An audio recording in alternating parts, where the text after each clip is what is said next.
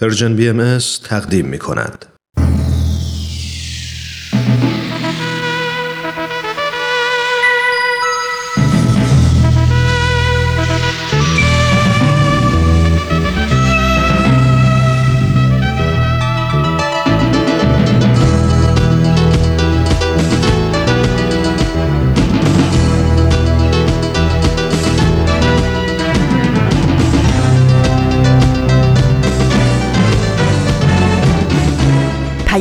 دوست. برنامه ای برای تفاهم و پیوند دلها.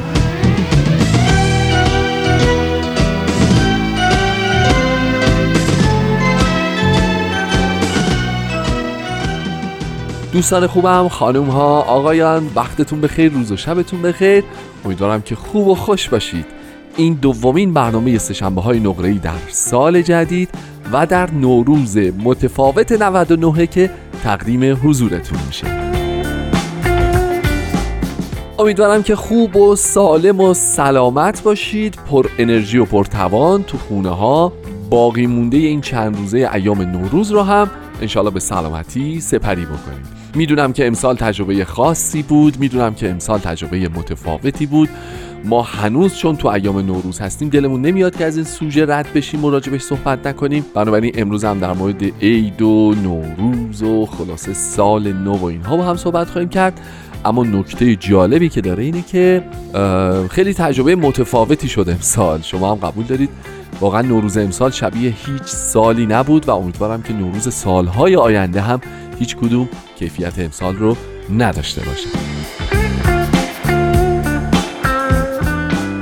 برنامه امروز در سهشنبه دوازدهم فروردین 1399 31 مارچ 2020 تقدیم شما میشه و همونطور که شما بهتر از من می‌دونید در خلال برنامه امروز قسمت دیگری از رادمردان جاوید رو خواهیم شنید و فصل چهارم مجموعه سپر سخن قسمت دیگریش امروز تقدیم شما میشه.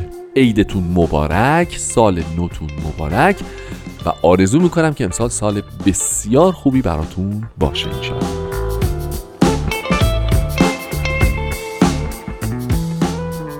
خب داشتیم در مورد نوروز صحبت می‌کردیم و ماجراهاش.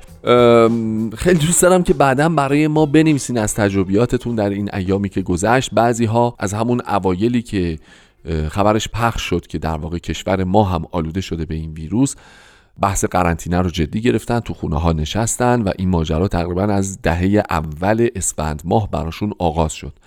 بنابراین الان درست یک ماهه که تو خونه هستن رفت آمد نداشتن جایی نرفتن کسی نیومده فقط برای خریدهای ضروری بیرون رفتن و خیلی خیلی خیلی با دقت در واقع نکات ایمنی و بهداشتی رو رعایت کردن.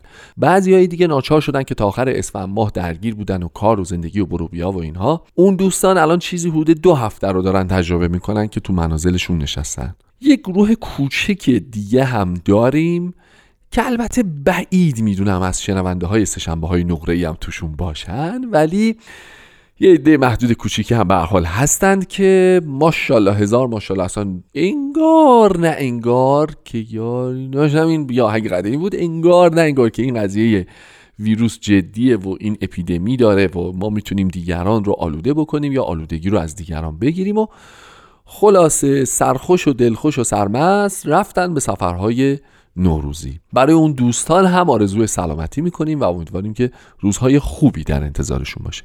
دوستان بریم اول قسمت دیگه ای از مجموعه رادمردان جاوید رو در یک همچین روز زیبای نوروزی بشنویم. برمیگردیم باز با هم صحبت می‌کنیم.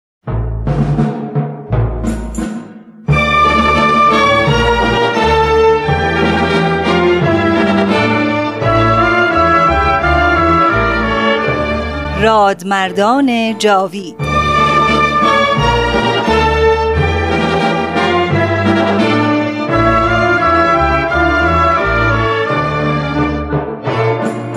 و اما در این ظهور ازهر و سلطنت عزما جمعی از علمای راشدین و فضلای کاملین و فقهای بالغین از کأس قرب و وسال مرزوق شدند و به عنایت عزما فائز گشتند و از کون و امکان در سبیل جانان گذشتند. همه اینها محتدی و مقر و مزعن گشتند برای آن شمس ظهور به قسمی که اکثری از مال و ایال گذشتند.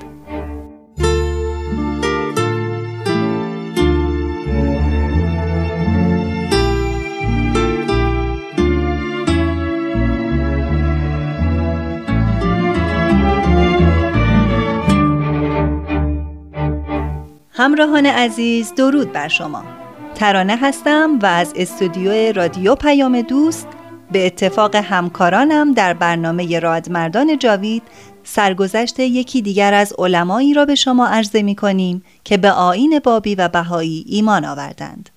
بزرگانی که در مقطعی از زندگی خود وقتی با حقیقت مواجه شدند با رعایت انصاف و عدالت به تحقیق و جستجو پرداختند و با صداقت تمام به آین الهی لبیک گفتند. این بار شرح حال صدر و صدور همدانی را مرور می کنیم. دوستان لطفاً با ما همراه باشید.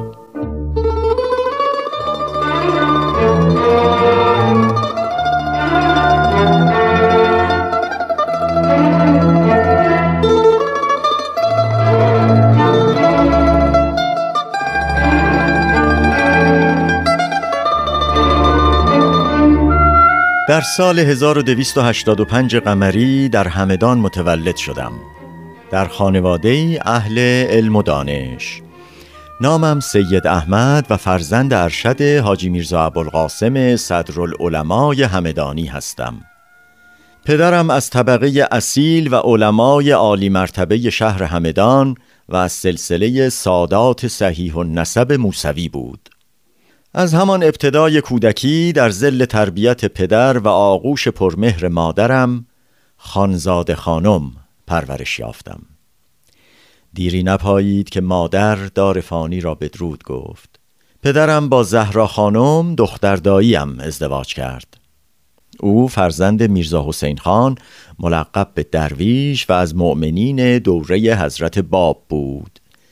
بدین ترتیب دختر دایی جای مادرم را گرفت و حق مادری را ادا کرد. سید احمد از همان کودکی در شهر همدان به مکتب وارد شد. پس از آنکه خواندن و نوشتن فارسی را فرا گرفت به تحصیل مقدمات عربی پرداخت و سپس به فراگیری فقه و اصول و کلام و حکمت مشغول شد. به خاطر هوش سرشار استعداد شدید و حافظه قویی که داشت مراحل رشد علمی را به سرعت پیمود در اسنای همین کار همراه با پدرش به قصد زیارت بیت الله به سوی عربستان حرکت کرد و پس از تشرف به مکه معظمه و انجام مراسم حج قصد مراجعت نمود. در راه بازگشت بود که پدر دار فانی را ودا گفت و سید احمد پس از انجام مراسم تشییع پیکر پدرش به تنهایی به همدان بازگشت و به جای پدر بر مسند صدرالعلمایی تکیه زد.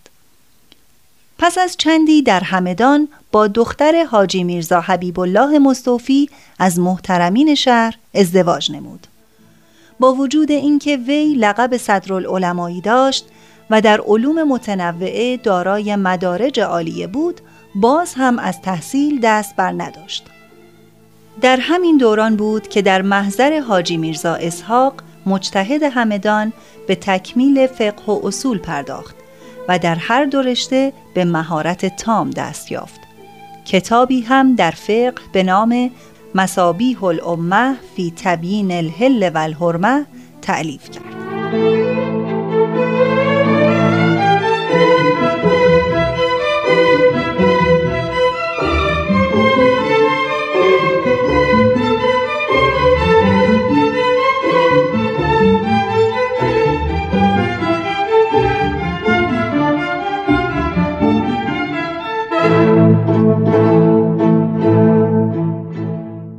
عزیزالله سلیمانی محقق و نویسنده مجموعه کتابهای مسابیه هدایت می نویسد بدون شک چنین شخصیتی تحصیل علم و تکمیل نفس را مختص به شهر همدان نمی‌دانست. بنابراین به قصد آشنایی با بزرگان و عالمان به سوی تهران حرکت کرد و در همین زمان بود که ندای آین جدید رو شنید داستان مختصر آشنایی ایشان با دیانت بهایی بدین شرح است که در شهر همدان فردی بود به نام حاجی حکیم موسا که از اتباع کلیمی نژاد و طبیب خانوادگی جناب صدر بود و از این طریق با ایشان رفت و آمد داشت روزی جناب صدر و صدور به ایشان گفت حاجی حکیم چرا مسلمان نمی شوید؟ من حاضرم که هر اشکالی در حقانیت دین اسلام داشته باشید حل نمایم. جناب صدرالعلماء طایفه جدیدی به نام بهایی پیدا شده. مدعی هستند که قائم موعود مسلمین ظهور کرده. من در نظر دارم با آنها در این خصوص مذاکره کنم. شما هم اگر در این بحث و جستجو با من همراهی کنید و جواب آنها را بدهید و مرا قانع کنید مسلمان خواهم شد. چه عیب دارد؟ ممکن است از شما رفع اشتباه نمایم. حاجی حکیم موسا موضوع را با بهایان همدان در میان گذاشت و جناب صدر را به همراه امویش به منزل حاجی مهدی ارجمند نویسنده کتاب گلشن حقایق برد. آنها در این مجلس تنها نبودند. تنی چند از بهایان دیگر نیز همراه آنان بودند.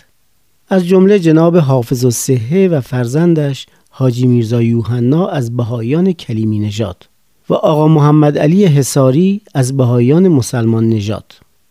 در آن جلسه همین آقا محمد علی حساری بود که به قدر توان از بشارات و آثار اسلامی حقانیت دیانت بهایی را اثبات کرد و همینطور مرحوم ارجمند نیز از باب سی و سوم سفر تصنیه مطالبی را طرح کرد و مجلس در نهایت ادب به پایان رسید. جناب صدر در پایان جلسه گفت من فعلا قصد مسافرت به تهران دارم. شما نشانی یکی از دوستانتان را به من بدهید تا در آنجا مرا با علمای این طایفه ملاقات بدهد. من در این زمینه شرط مجاهده را به جا خواهم آورد. اگر حقانیت این آین بر من ثابت شد رساله اثباتیه و اگر نه ردیه خواهم نوشت. حاضرین در جمع جناب سید احمد صدر را به میرزا سلیمان سمسار معرفی کردند.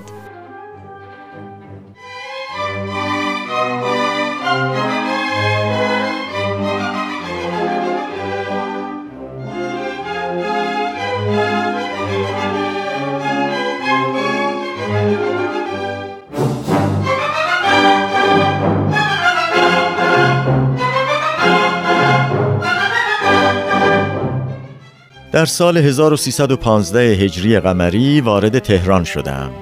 در تهران از ملاقات با هر صاحب علمی از حکما و قدما و عرفا دریغ نکردم. در همان هین به صورت محرمانه با بزرگان دیانت باهایی هم ملاقات می نمودم با بزرگان دولت و دربار ارتباط داشتم. به واسطه علم و معارف وسیع و بیانات عمیق و مزایای اخلاقی و حسن برخوردی که جناب صدر داشت در همه طبقات صاحب احترام و مقام بود به طوری که به رسم علمای ثروتمند آن دوران سوار بر اسبی که رکاب و دهنه و زین و برگ فاخر داشته می شده و این نشانه ای از جاه و جلال به شمار می آمد. در این حال ذره ای از تواضع ایشان نسبت به سایرین کم نشده بود و هیچگاه این جاه و جلال باعث غرور نمی‌شد. در تهران مدتی در حوزه درس میرزا هاشم استاد زبردست حکمت الهی وارد شدم و در فلسفه تبهر یافتم مدتی هم با اهل تصوف معاشرت کردم و در حلقه اهل عرفان درآمدم. ابتدا بسیار به دستگاه صوفیه نزدیک شدم و مطلوب خیش را در میان این دسته از حقجویان می جستم. در آن ایام از سران سلسله صوفیه چند تن ادعای ارشاد داشتند. یکی صفی علی شاه یکی زهیر الدوله و دیگری میرزا علی آقای نقاش زرگر ملقب به صابر علی شاه. با یک یک آنها مراوده داشتم. سرانجام در خانقاه میرزا علی آقای نقاش زرگر صاحب عنوان و مقام پیر دلیلی یعنی قائم مقام پیر طریقت در آمدم. صابر علی شاه سمت شیخوخیت داشت.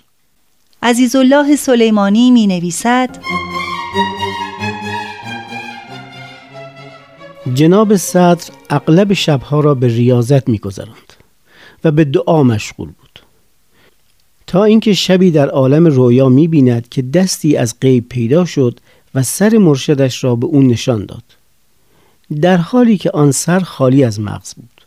چون از خواب برخاست درباره آن رویا اندیشید و دریافت که در میان فقرای طریقت حقیقتی باقی نمانده. بنابراین به تحقیق بیشتر در مورد دیانت بهایی مشغول شد و در آیات قرآنی و احادیث اسلامی به جستجو پرداخت.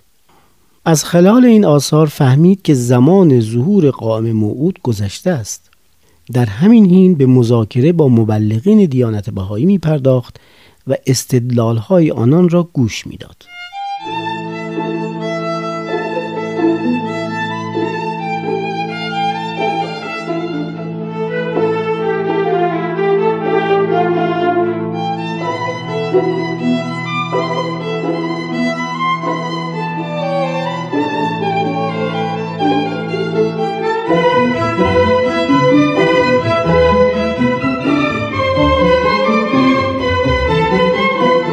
سرانجام در آخرین مجلسی که مخصوص این بنده و با حضور چند دانشمند برجسته بهایی تشکیل شده بود از حضار درخواست کردم که از آثار صاحب ظهور بخشی را برایم بخوانند. قرار بر این شد که جناب آقا شیخ محمد علی قائنی با صوت زیبایی که داشت لوح مبارک خراسان را تلاوت کند این نوشته از آثار حضرت عبدالبها فرزند ارشد و جانشین حضرت بهاءالله است.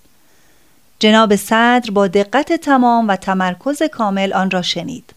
در آخر رو به حاضرین کرد و گفت در عالم اسلام بعد از قرآن مجید کلامی شیواتر و رساتر و نافذتر و مؤثرتر از خطبه های حضرت امیرالمؤمنین علیه السلام نیست معل وصف بیانات حضرتش در جنب این کلمات عالیات مانند مجموعه ای از ستارگان در برابر آفتاب است. در همان مجلس بود که جناب صدر تصمیم خود را قطعی کرد و به آین جدید ایمان آورد. پس از آن از جانب حضرت عبدالبها به لقب صدر و صدور ملقب شد. در آن ایام جناب صدر و صدور با میرزا شکرالله خان روحانی پدر رضا روحانی شاعر تنز پرداز بهایی مشهور بود ایشان خاطراتی را درباره جناب صدر و صدور از پدرش شکرالله خان شنیده و به رشته تحریر درآورده. شکرالله خان می‌گوید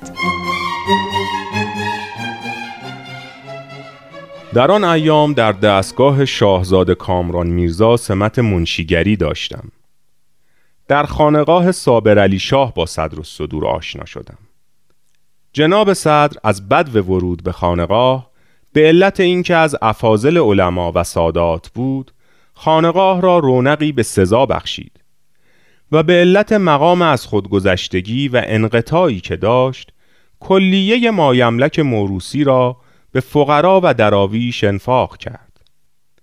مقامات و مراتب عرفان را در مدت قلیلی پیمود و پس از آن بود که در همان خانقاه به مقام پیر دلیلی نائل آمد.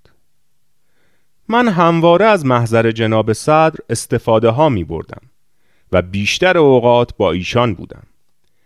از جمله زمانی بود که صابر علی شاه از زیارت عتبات عالیات باز می گشت با کلیه مریدان و برادران طریقت به قصد پیشباز از تهران به سمت قصبه حضرت عبدالعظیم حرکت کردیم. آن روز تا شب منتظر بودیم و خبری از مراد نشد. شامگاه در بقعه ابن بابوه جمع شدیم و منتظر ماندیم. روزهای دوم و سوم هم آمدند و رفتند و خبری از پیر طریقت نشد. ناچار دسته دسته به سوی تهران بازگشتیم. جناب صدر به من گفت آیا سزاوار است ما برای مقصدی بیاییم و به مقصود نائل نشویم؟ می‌گویید چه کنیم؟ بهتران است راه قم را در پیش بگیریم تا به مقصود برسیم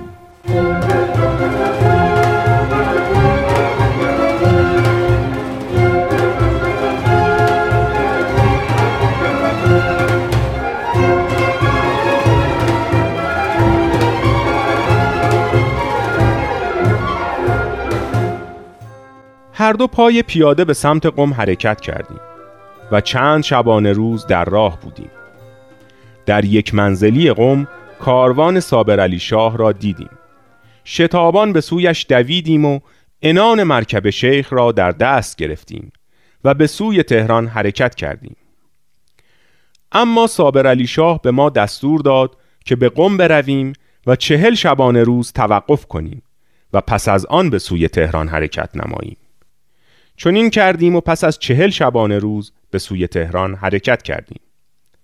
در تهران برای من سفر به خراسان پیش آمد و من به سمت مشهد حرکت کردم. دو سال بعد به تهران بازگشتم و به قصد زیارت جناب صدر و سایر برادران طریقت به سوی خانقاه حرکت کردم. اما جناب صدر را در آنجا نیافتم. از هر کس جویای احوال ایشان می شدم از راه تنه و تمسخر درباره ایشان سخنی می گفت ایشان به کلی خراب شده. از راه به در شده. در پیش مرو که به گمراهان پیوسته. شکرالله خان روحانی از کل سخنها این گونه دریافت کرد که صدر و صدور از راه تصوف بیرون رفته و به سلک بابیه و بهاییه درآمده. از شنیدن این خبر به سختی در شگفت شد. و تا صبح در فکر بود که چگونه فردی مانند جناب صدر با آن همه فضل و کمال فریب خورده و از سرات مستقیم خارج شده. صبح همان روز به حضور پیر طریقت صابر علی شاه رفت و گفت گویا جناب صدر از بعضی اخوان رنجشی پیدا نموده و به این علت عزلت گزیده. استدعا دارم اجازه فرمایید بنده با ایشان ملاقات کنم و رجان مایم که به خانقاه بازگردد. بابا جان بعضی اوقات برای بعضی اشخاص سیرهایی پیش می آید که باید به حال خود واگذار نمود. بنده متقبل می شوم ایشان را از هر راهی که رفته بازگردانم و به خانقاه بیاورم. پیر طریقت چون شکرالله خان را در تقاضای خود مصر ناچار به او اجازه داد.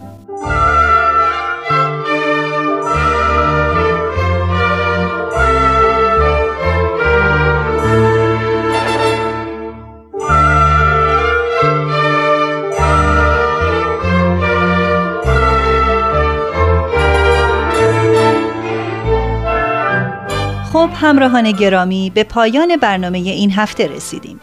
در برنامه بعد شرح احوال جناب صدر صدور همدانی را به پایان می‌بریم. از تماسهای محبت آمیز شما سپاس گذاریم.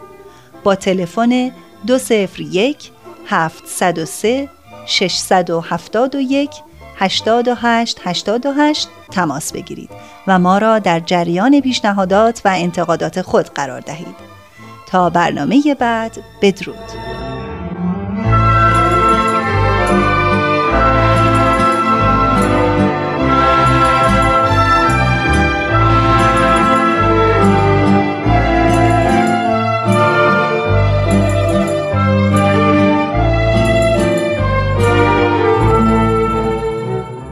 خب دوستان خوب عزیز با وفای با مرام فهمیده که برنامه های رادیو پیام دوست تحت هیچ شرایطی حتی در نوروز قرنطینه از دست نمی‌دید. خسته نباشید. این یه قسمت دیگه از رادمردان جاوید بود که الان تقدیمتون شد. مطمئنم که پسندیدید. برنامه های ما ادامه داره. یه ضرب مسئله خیلی خیلی خیلی خیلی قدیمیه که حتما شما هم شنیدید. میگه عیده و عیدیش نوروزه و آهنگاش. به به.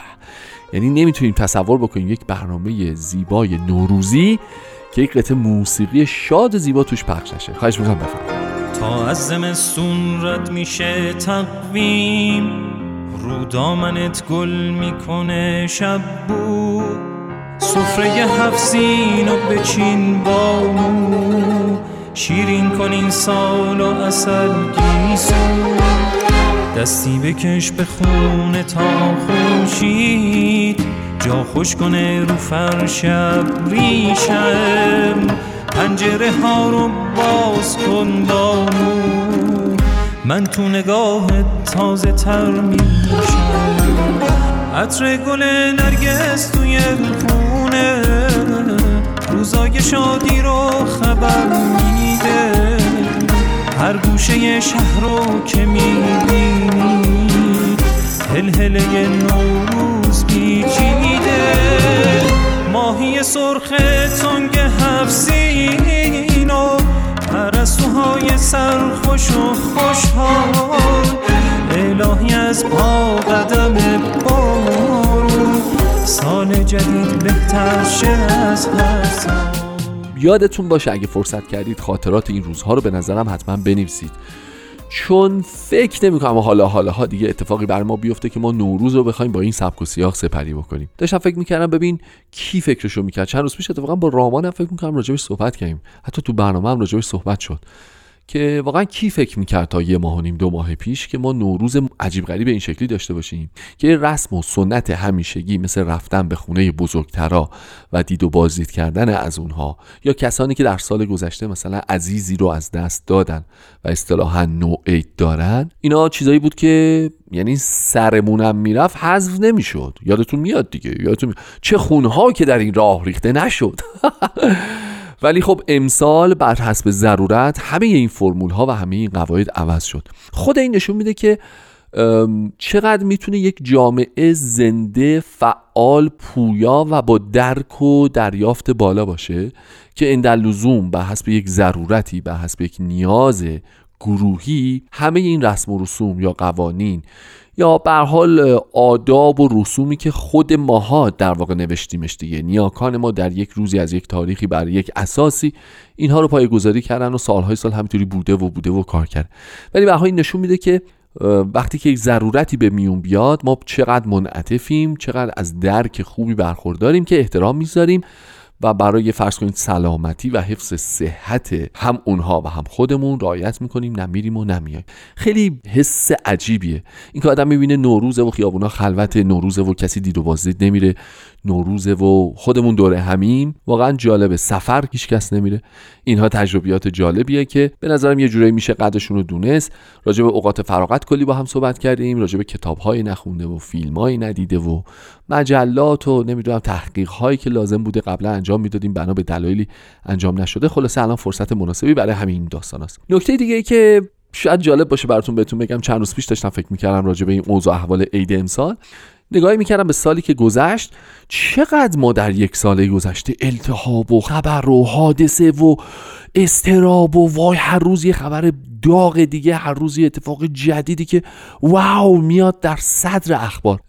داشتم فکر می‌کردم این دوستان عزیز مهربونی که تو کشورهای بسیار آروم زندگی می‌کنن تو سوئیس تو فنلاند تو مثلا سوئد تو دانمارک زندگی می‌کنن.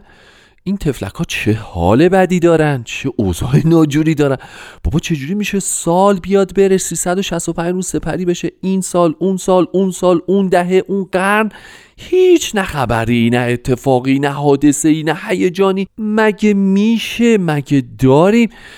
واقعا بهتون بگم یعنی داشتم چند روز پیش فکر می‌کردم که اگه من برم اونجا زندگی بکنم انقدر همه چی رو رواله انقدر همه چی آرومه انقدر همه چی سر جاشه. هیچ التهابی هیچ نگرانی هیچ حادثه ای هیچ برخوردی هیچ رو شدن دستی هیچ اظهار نظر عجیب غریبی هیچ کار غیر معقول و غیر عادی وجود نداره.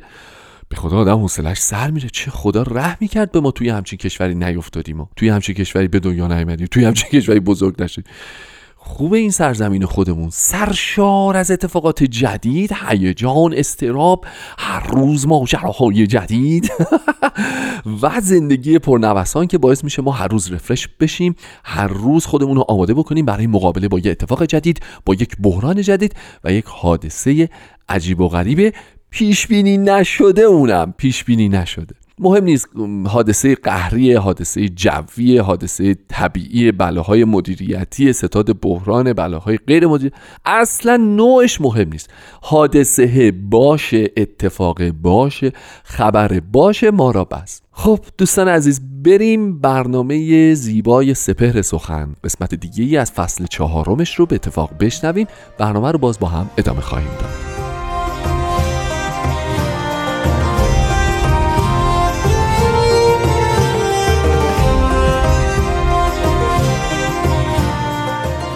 سپهر سخن فصل چهارم.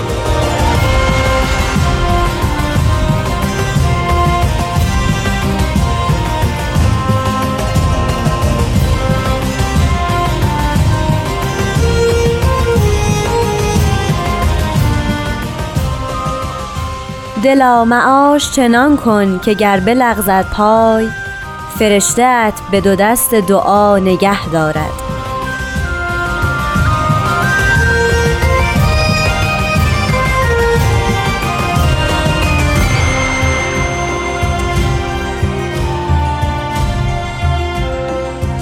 سلام وقت شما به خیر. به نوزدهمین قسمت از فصل چهارم سپهر سخن خوش اومدین.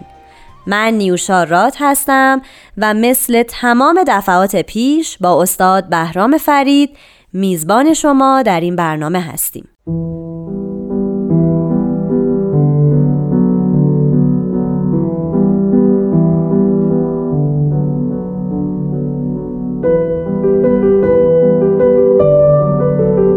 حضرت ولی امرالله میفرمایند با هیچ حزبی رابطه سیاسی نجوییم و در جمع هیچ فرقه ای از این فرق مختلفه متنازعه داخل نگردیم.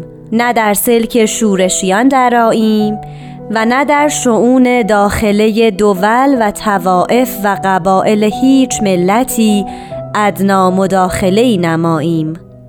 به قوه جبریه به هیچ امری اقدام ننماییم و از حقیقت و جوهر این امر مبارک که اساسش مودت و وفاق است آنی قافل نشویم.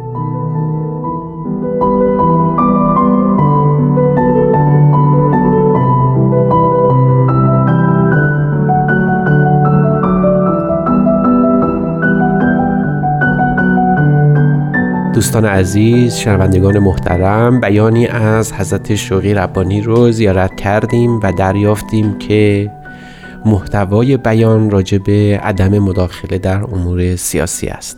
یکی از تعالیم موثق و محکم دیانت بهایی است که از نفس مقدس حضرت باب مبشر این آین شروع شد و توسط حضرت بهاءالله شارع دیانت بهایی تاکید و تصریح شد. به عنوان یکی از اصول دیانت بهایی مقرر و محتوم شد. حضرت عبدالبها به عنوان مبین آیات بر همین سبک و سیاق تاکید و تصریح بیشتری فرمودند و عاقبت حضرت ولی امرالله اون رو به عنوان یکی از تعالیمی که فلسفه وجودی آین باهایی رو تشکیل میده به کرات اون رو توضیح دادن این که نباید در سیاست دخالت کرد در مواضع مختلف در مباحث گوناگون توسط افراد مختلف بارها و بارها تاکید شد.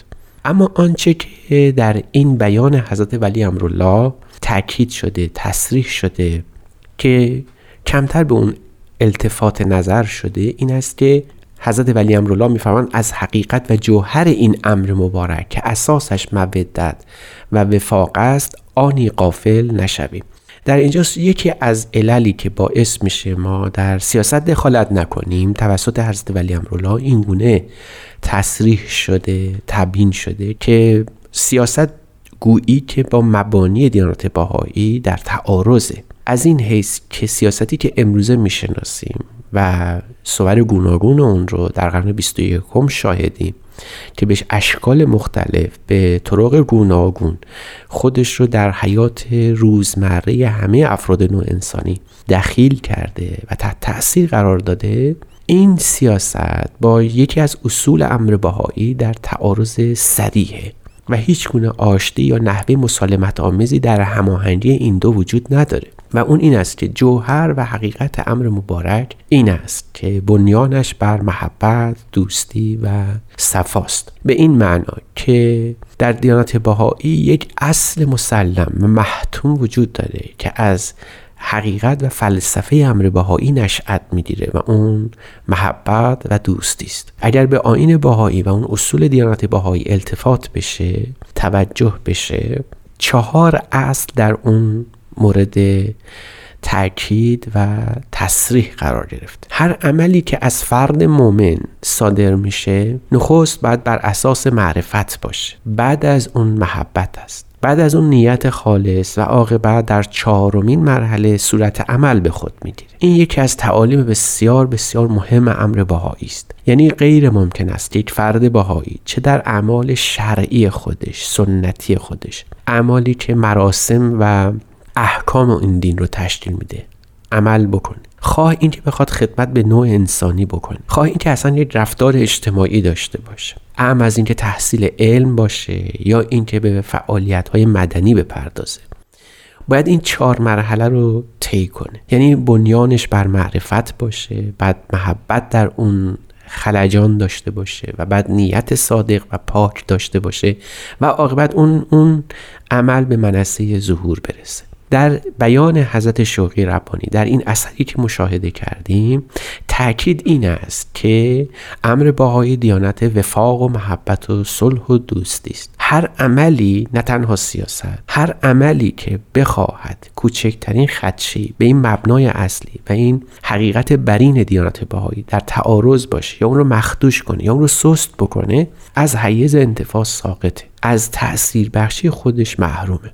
از این روز که سیاست با یک میزان سنجیده میشه در آین باهایی دخالت یا عدم مداخله باهایان در سیاست با این حکم جلیل توزین میشه که آیا این کار که انجام میشه آیا این نحوه تلقی ما از سیاست با وفاق و مهربانی آین دوستی و مودت آیا در تعارض یا تخالف هست یا نه؟ اگر باشه روی اون خط کشیده میشه. اگر باشه و این تعارض بیین باشه او رو باید کنار گذاشت. از این روز که حضرت شوقی ربانی در این بیان تاکید دارن تصریح دارن که باهاییان در سیاست دخالت نمی کنن. اگر این سیاست کوچکترین تخالف و تعارض و تضادی با آین محبت داشته باشه.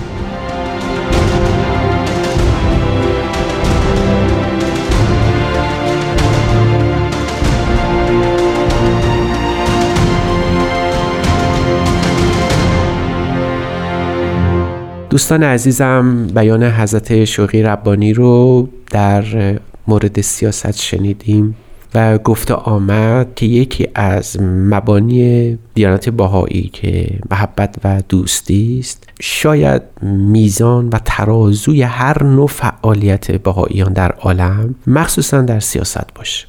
ما پیرو آینی هستیم که بنیانش بر محبت و دوستی است. باهایان سعی می‌کنن که این رو در همه مراحل زندگی خودشون تعمیم بدن و تسری بدن. اما در بیان حضرت شوقی ربانی که زیارت شد نکته دیگری هم وجود داشت و اون این بود که میفرمایند به قوه جبری به هیچ امری اقدام ننماییم. دیانت باهای دیانت پرهیز از خشونت و به کار بردن زور و قوه جبری است. به هیچ وجه در دیانت بهایی هیچ عملی هیچ کاری هیچ بنیان اجتماعی یا فعالیت های اقتصادی نباید صورت بگیره اگر بخواد بر جبر یا زور یا فشار یا قدرت باشه. قدرت به معنای محکوم و مردودش. ما در دیانت باهای اهل شورش کردن نیستیم. باهایان به هیچ وجه پیرو این نیستن که بخوان در تظاهرات اجتماعی که منجر به خشونت بشه دخالت کنن یا شرکت داشته باشن هر نوع فعالیتی که باهایان دخیلن در اون. باید در نهایت دوستی و محبت باشه. مبادا مبادا که اعمالی که در دیانت باهایی صورت می‌گیره که رفتار اجتماعی اونها رو تشکیل میده مبتنی بر قدرت و فشار یا زور یا از این دست منابع باشه ما می‌دانیم که جامعه ما جامعه است که در قرن بیستم بیشترین اعمال خشونت و کشتار جمعی یا تظاهرات اجتماعی در اون صورت گرفته. از انقلاب فرانسه در قرن بیستم بگیریم یا دو جنگ جهانی بسیار وخیم و شدیدی که صورت گرفت یا آنچه در روسیه اتفاق افتاد. بعد از اون جنگ سرد و و و اتفاقات بعد از اون همه گویای این است که ما در جامعه زندگی می‌کنیم که خشونت در اون تعریف شده. خشونت و اعمال زور یا قوه جبریه در اون یکی از محورهای زندگی است. یکی از مبانی زندگی است. اصولا جهان ما جهان خشونته و این چرخه خشونت محوری همیشه در زندگی ما به چشم می‌خوره به طوری که گاهی اوقات عواطف انسانی ما نادیده گرفته میشه و حتی ما اون عواطف انسانی رو می‌تونیم به صورت توجیه کننده کار خشونت آمیز خودمون در بیاریم. در دیانت بهایی حضرت شوقی ربانی تصریح دارند بر این موضوع که هیچ امری سریح بیانه به قوه جبریه به هیچ امری اقدام ننمایی. ما نمی‌تونیم کاری انجام بدیم که این قوه جبریه این فشار یا زور این اعمال خشونت بتونه هم به صورت مخفی یا به صورت باطنی یا ظاهری در بیاد. منظور من این است که گاهی اوقات خشونت جنبه های ظاهری به خودش می‌گیره جنبه های فیزیکی و جسمانی داره و اغلب ما این معنا رو مراد می‌کنیم. اما گاهی اوقات هم این خشونت جنبه های باطنی یا جنبه های غیر مستقیم داره. در دیانت های هر دو مردوده. یعنی ما نمی‌تونیم ظاهر زیبا داشته باشیم ولی به نوعی اون خشونت رو در ذهن و روان انسان ها ایجاد بکنیم. سیاست شوربختانه چنین تقریر پیدا کرده که به هر دو جنبه های خشونت داره نظر می‌کنه و به هر دو جنبه خشونت فیزیکی و غیر فیزیکی جسمانی یا غیر جسمانی داره متمسک میشه تا آمال خودش رو به منصه ظهور برسونه. در دیانت باهایی هر دو جنبه مردوده. ما نمی‌تونیم رفتار اجتماعیمون موجه اعمال خشونتمون باشه. در آین بهایی یکی از کیته هایی که شاید برای برخی اسباب توهم باشه که اگر خشونت فیزیکی نیست جسمانی نیست اما ممکنه به صورت های دیگری هم در دینات بهایی اعمال بشه. حتی در اونجا هم ما شاهد این هستیم که آین بهایی مخالفه با هر گونه اعمال نظر حتی. یعنی جنبه ای که نهایتا سیستم ایدئولوژیک پیدا می‌کنه. ما در آین بهایی پیرو هیچ نظام ایدئولوژیک چه در دیانت بهایی به وجود بیاد چه خارج از دیانت بهایی بر اون تحمیل بشه نیستیم. ما هرگز نمی‌تونیم در دیانت بهایی این تصور رو داشته باشیم که این آین می‌تواند جنبه ایدئولوژیک به خودش بگیره که بتونه از یک مرام خاص فکری یا عقیدتی پیروی کنه و در پی این پیروی دست به اعمالی بزنه که خشونت های فیزیکی یا فکری برای افراد ایجاد بکنه. آزادی در دیانت بهایی در گروه فهم و معرفت و محبت این چیزی است که ستون فقرات رفتار اجتماعی دیانت بهایی رو تعریف می‌کنه. یعنی معرفت محبت نیت خالص و در نهایت عملی که این سه رو به صورت تار و پود یک فرهنگ در آورده باشه تا اون عمل زیبا و برازنده یک جامعه انسانی باشه.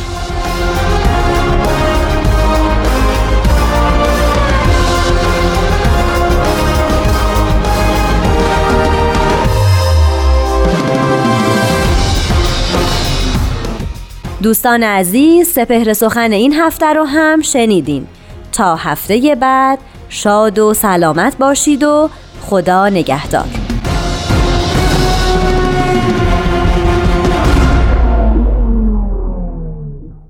دوستان عزیز همینطور که این عید عید متفاوتی بود فردا هم یک سیزده در متفاوته. می‌دونم که نمیرید سیزده در می‌دونم که از هر گونه تجمعی همچنان خودداری می‌کنید. خیلی موندم ببینم اون دوستانی که می‌خوان سبز گره بزنن چیکار می‌کنن. تو رو خدا به ریشه های این قالی رحم بکنید تو رو خدا. اینا کلی هزینه بابتش پرداخت شده کلی زحمت کشیده شده. به حال امیدوارم که این سیزده در متفاوت رو هم امسال به سلامتی و میمنت انشاءالله پشت سر بذارید. برای همه اونهایی که درگیر این بیماری هستن آرزوی صحت و سلامت داریم. براشون دعا می‌کنیم که سلامتیشون رو به دست بیارن مجددا. دعا می‌کنیم که همه دوستانی که در سراسر عالم هستن بتونن این بحران رو با موفقیت پشت سر بذارن و روز به روز آمار مبتلاها پایین تر بیاد و همینطور آمار کشته شدگان پایین تر بیاد و دیگه انشالله کل جهان بره توی فاز صحت و سلامت و آرامش. مواظب خودتون و اطرافیانتون خیلی باشید. بسیار دوستتون دارم تا برنامه آینده و قسمت دیگه از سشنبه های نقره ای. بعد از نوروز همه شما رو به خدای بزرگ میسپارم. خدا نگهدارتون.